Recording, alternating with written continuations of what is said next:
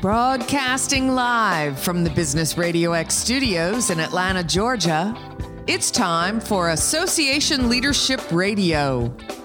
Now, here's your host. Lee Kantor here, another episode of Association Leadership Radio. And I'm joined today with Cynthia Mills, and she is with the Leaders Haven. Welcome, Cynthia. Thank you so much, Lee. It's great to be with you today. Well, I'm excited to learn what you're up to. Tell us a little bit about the Leaders Haven. How you serving folks? Absolutely. Well, I um, put the Leaders Haven together after about 20 years of serving in the CEO spot. I found that I really enjoyed working in the areas of strategy, governance, and leadership, including executive coaching. And so my, my work tends to go in those, those three areas, but I also do a lot of uh, book writing and I also do a lot of speaking and webinars and those sorts of things as well. So now, um, when you say leaders haven, what does that kind of mean? Well, there is nothing more difficult, I think, um, particularly in the 2020s, than uh, being a leader. And I'm very pleased that we have people who are willing to step into extraordinary variables um, in the transformational 2020s. And so I wanted to create a place where boards and individual leaders could feel like they could really explore the uncertainty of the times that uh, that we're in, and to realize that there's no playbook, that we have the freedom to design in, into this experience that we're in and to create possibility, but to do so in a way where people feel emboldened to do that and not overwhelmed by the environment we find ourselves in. Are you finding that leaders today are more open to sharing their vulnerabilities and their challenges with a group and then forming partnerships rather than saying, I am, you know, I've got this all figured out, just follow me. Um, you know, I I have all the answers. Yeah, I think the, the short answer to that um, is yes. In general, um, there's certainly um, some who are struggling to to get comfortable with that. It's certainly a, a very different leadership style than um, you know of, of, decades before. What I'm finding is that um, leaders who um, understand their their roles really well and are allowing um, boards and staff to be able to play those roles. Well, be entrepreneurial and change leaders, but engage in this as learning organizations and not in the blame game. Um, a pilot and test mentality as we begin to identify opportunities and, and build more enterprise types of models um, it's really important to allow people to run with that. And um, that requires vulnerability and people being willing to say, hey, these are the mistakes we learned. These are the, the lessons that we learned um, out of that. Now we're going to build in an even more um, bold way. And I think when we can get there, um, and have that perspective from volunteers, boards, and staff, we have an opportunity to do some pretty remarkable things. Right. And I think at the heart of that is that um, vulnerability, that uh, ability to, like you said, to kind of test, learn, and iterate rather than I know everything and this is how it's going to play out when everybody is really just taking educated guesses. And we got to be okay with, you know, misses because you can't really, you know, find the edges unless you're really pushing. You, it's, you, you can't do tomorrow what you did yesterday and expect the same result. Absolutely, and and you know one of the things that I had the opportunity to do um, in nineteen, end of nineteen, was to speak before a number of um, CEOs, and I had put together uh, what I usually use to sort of scare boards a little bit before strategy. And what I mean by that is it's um, it's not um, uncommon for leaders to be so focused on where they're headed to not see a lot of other uh, complex variables that are um, that are coming together. And I felt like that was part of what was happening the end of, of 2019. And what fascinated me about it was after people said nice things, it was followed by one sentence, and everybody said the same thing: "You scared me to death." And what's in, what's interesting to me about that was that was before the COVID of the last couple of years, before the elevation of social injustice conversations to today's levels and diversity, equity, inclusion, and polarization to the level we're in, those sorts of things. And and so if we can have um, open conversations about all of those variables, be vulnerable about it, but also be respectful. I think one of the things that I find a lot of time um, is being spent on as people reach out to me is the is how do I design those conversations, right? So so people may be open to being vulnerable, but by the same token, the expertise to design those conversations is something that I'm finding that that both seasoned and aspiring CEOs um, are really are really struggling with as well as boards. And so it's one thing to say, let's be vulnerable, but it's another thing to say, well, how do we have the expertise to do that well? And then come up with something that is also um, something we can execute on. But isn't that an opportunity for uh, consultants and people that have the kind of the outsider perspective with fresh eyes looking at something where they can help elegantly have these conversations with folks that may not have the skills that they do and they can also take some of the heat and some of the pressure off of these boards and these uh, people that are working these organizations. Oh, I think that's absolutely true, and and you know one of the things that the elements around that, um, you know, is is this idea of um, you know what what people wish they were actually saying to each other. And so you know i, I hear things like um, the pace is not sustainable. Um, and and we talk a lot about the idea of well how do we put a reasonableness test in place when we're in a design process you know where two or more are gathered we can come up with things to do. But what are the most important strategic priorities that that we need to identify um, and then how do we uh, do that in a way where the, the pace is sustainable? And that is one of the places where someone from the outside can come in and bring that up as an issue Whereas, you know, that's sometimes tougher for staffs or CEO to say, well, wait a minute, we we we can't just keep adding on, you know. And and so I think what we have to do is be able to help them um, learn how to say no to some certain things, learn how to help them real, really create strategic breakthroughs by focusing priorities, and as you said, taking a little bit of that heat, so that at the end of that we have really high structured strategic frameworks that people feel comfortable operating within. Um, and then we've got all the people who've been engaged in the design ready to go and work together. And if there's anything that needs where heat needs to be taken, that that's left where the consultant was and not within the group of people that need to jointly execute together. Right. And because that's ultimately the goal of the consultant is to leave the organization in a better place. It doesn't matter who takes the credit. Um, you know, you're no. just trying to help them get there yeah being being a consultant is definitely not about taking credit. I think the thing that that thrills me the most is when people exceed their own expectations of themselves. Um, there is nothing like that moment when you get to watch people own it and watch them get excited about the future they've they have created. You know I, I always think about um, you know if, if i can if i can come along beside uh, a group of people or an individual and help them with the ideas of how we you know build people how we help them lead dynamics effectively and then align everything with strategy um, so that they're exceeding those expectations. Um, i'm a, a more than happy person and just thrilled to get to watch them fly as a result of that and thrive now, is there a typical point of entry for you and your firm? Is there a pain that these organizations are having where your team is the logical solution?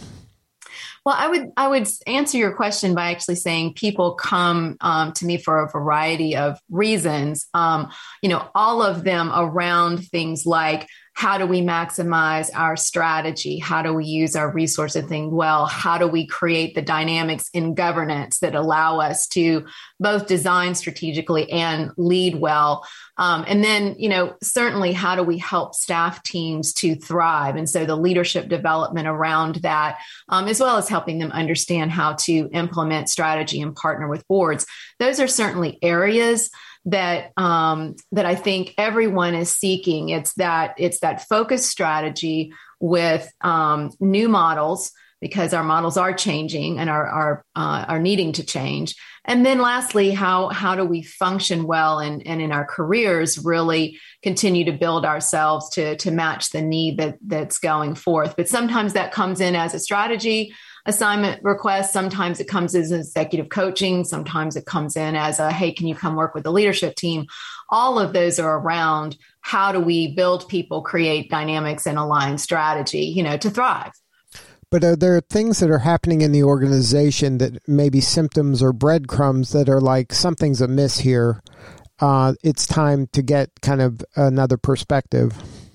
Yeah, I think I think one of the things that I saw through um, the COVID experience was organizations that had really clear roles established between their board and their staff. And their board and CEO partnership was really well intact, and that didn't change because a crisis hit.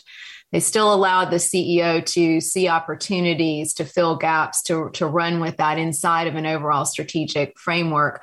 Um, you know, those organizations really continued to thrive and adjust through the crisis. The cracks were where there were political things that um, had always been in play and and that crisis situation exacerbated that and so in those circumstances you know you get you get brought in to either do conflict and negotiation management um, within groups or you're you're brought in to do board development um, you know around appropriate roles and communication and those sorts of things. And that's certainly one one place that um, the experience of the last two years showed up um, things. And then i think secondly you know we went through a strategic pause for a little while as people were doing crisis leadership. And so then there came another pain point, which was, whoa, you know, we we can't continue to be on pause. We've got to accept the dynamics that are here. And now we need to design strategy, knowing that there are a wide variety of variables that are continue to sort of bat us around. But we're going to take control of that and take control of our destiny and be proactive, not reactive. And that that was another place where if you're completely staying in the reactive mode, um, you know you're going to need some help to shift your both your mindset as well as your practices into a more proactive approach and a scenario approach going forward. So uh, what's your backstory? How did you get involved in uh, this type of leadership and working with organizations specifically well, if you want, if you want the real initial story, my mom called me 20 some, 30 some years ago and said, there's this job and it sounds like you. and, that, and, that's how I uh, actually uh, wound up as the assistant executive director for the National Association of College Auxiliary Services. So I came straight in as a, a number two uh, into a, a, national organization and had an extraordinary mentor in the CEO um, there who was really behind me and, and my development.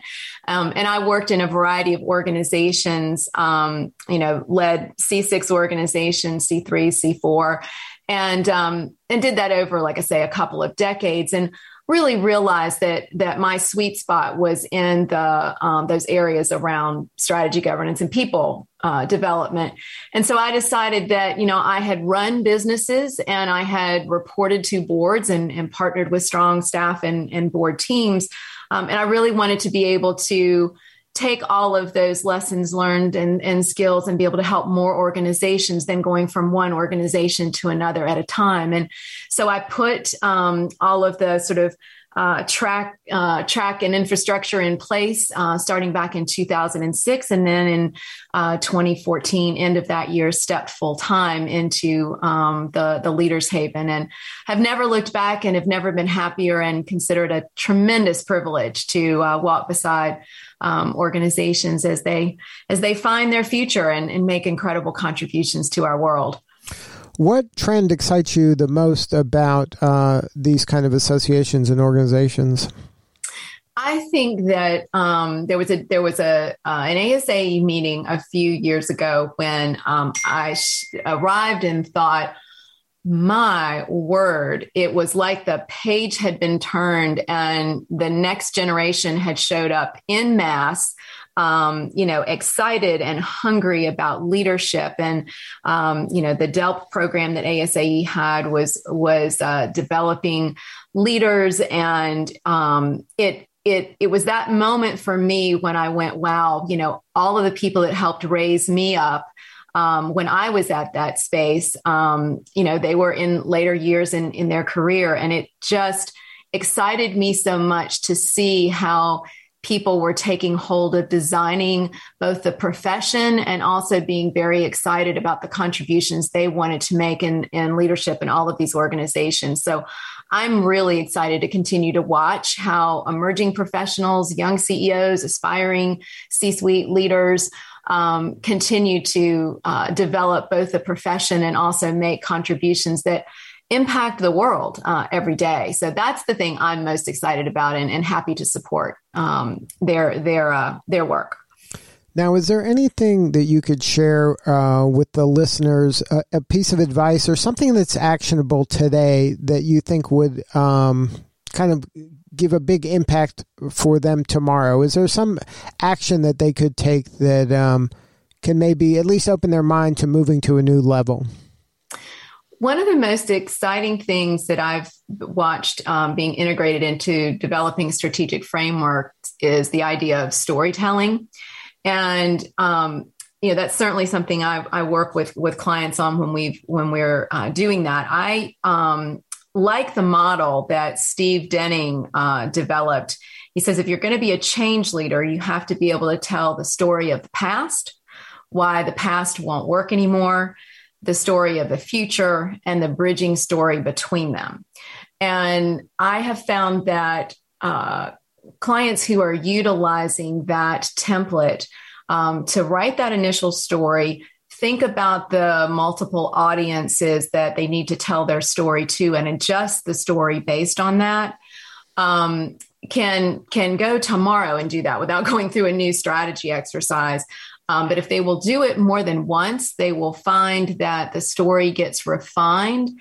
The clarity that that brings in um, boards and staff being able to communicate um, well with each other, and then for all of them to be ambassadors for what they um, uh, believe in and what they're trying to accomplish, I think is a critical skill set, but it's also a discipline that you can return to to make sure that everyone has the same understandings of what you mean by mission, vision, and strategy um, as an organization, and align align your strategy with that story. Yeah, I think it's really important for people to understand that true north because, like you said, there's a there, at the C suite, they might think there is clarity and they may all be speaking the same language, but it may not be trickling down all the way to the volunteers and the kind of the boots on the ground. Very, very true. And it can it can show up in something as simple as sending an email and you think you're being clear, only you get something very different than the instructions. And and I learned those sorts of things the hard way is that, you know, communication is and I mentioned earlier the idea of designing conversations we we have gotten to the point where we are so busy that our work can become you know checking off tasks instead of thinking about our communication and what we're doing. I mean we're, we're communicating whether we're being intentional and purposeful about it or not. And so if we will take the time one interaction at a time to do that well not only will we you know thrive uh, in our organizations but i truly think one interaction at a time um, that we can not only design meaningful work, but we can really change the world if we do that well. Yeah, if you can bring that level of mindfulness into every interaction, uh, you know, whether it's at your job or your house, uh, you can change the world. That's for sure. Absolutely. And, you know, one of the things I think we have to remember is, you know, leadership is really a moment by moment earned position. And and it's granted to you by others because of their belief, trust, and evidence gathered that you have their best interest at heart.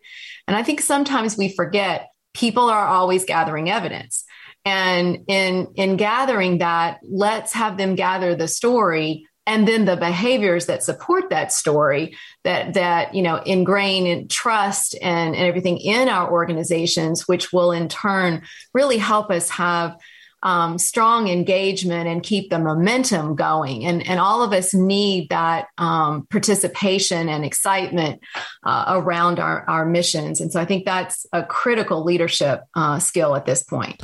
Right. To create that congruence where what you're saying is mat- matching what you're doing uh, is critical for that belief and to get the people to do that above and beyond that you need them to do to reach the next level. Absolutely. And and and how how incredible it is to be able to watch that happen regardless of the environment around us.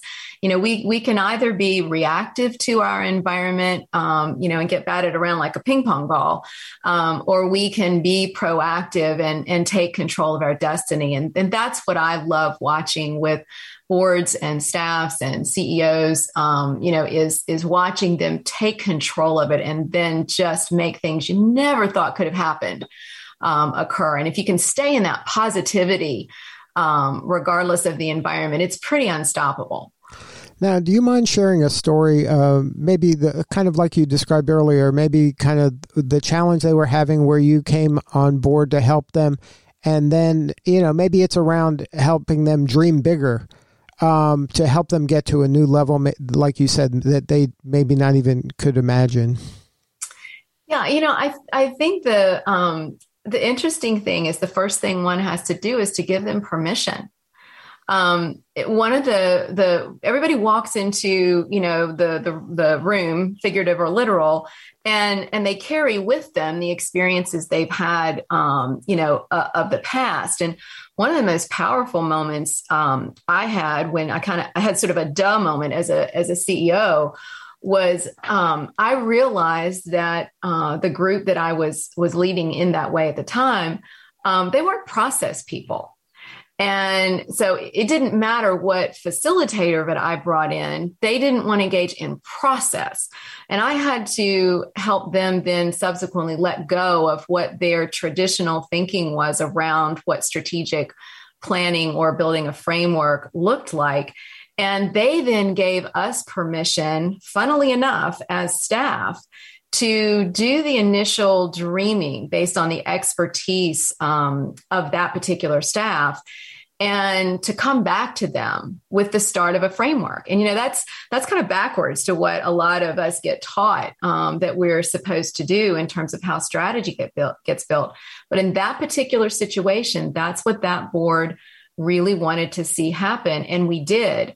And it was so exciting to watch them um, once we sort of gave each other the the opposite permissions to to be something different um, to to see what then happened when we all came together with these amazing ideas. And the board wound up being emboldened to do something in that particular industry that um, at the time nobody would have ever imagined. And they wound up putting um, a variety of accreditation and credentialing programs um, in place that fundamentally transformed that industry. And they even began to call it the transformation of the industry. And I was very privileged um, to be part of that and then got an opportunity later on to um, watch all of the words and the storytelling that we used to talk about where we were headed, watched it all then flood back to me a couple of years later. And I realized they had owned it. And so, you know, that was a real lesson to me um, that I've carried into being a consultant that the first thing you need to do is really listen to um, the client and the participants around um, how they want to do work and uh, to let go of traditional thinking about either roles or planning and those sorts of things um, in order for something new to show up in that space. And in that case, that organization has gone on long since I left and leveraged success over success. And it's been a joy to watch them. Yeah, the impact is real. It's it's amazing how um, you know, kind of you were there when they needed you to be there and your impact really left a mark. I mean, that's fantastic. Congratulations. Oh well, thank you for saying that. Well, they're they're still very dear in my heart, and and uh, and it's it's just wonderful to get to um, to watch an organization take hold of a future that um, you know that they had a right to have, you know, and then step into it. And I think again back to when I said, you know, I love watching people exceed their expectations of themselves, unleashing that in uh, in a group of leaders is uh, is a real privilege and a, and a real joy to me.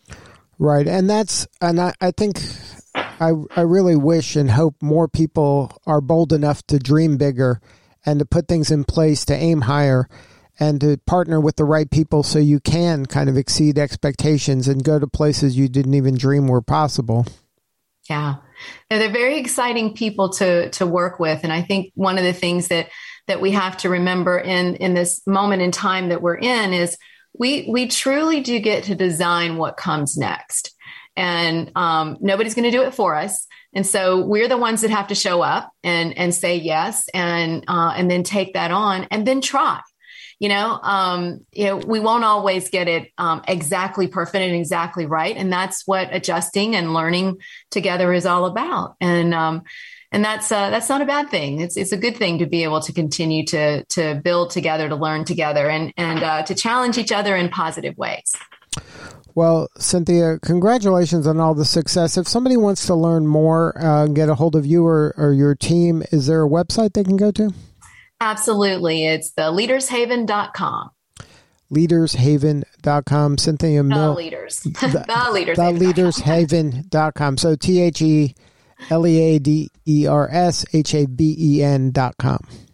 Thank you. All right. Cynthia Mills, thank you so much for sharing your story today. You're doing important work and we appreciate you.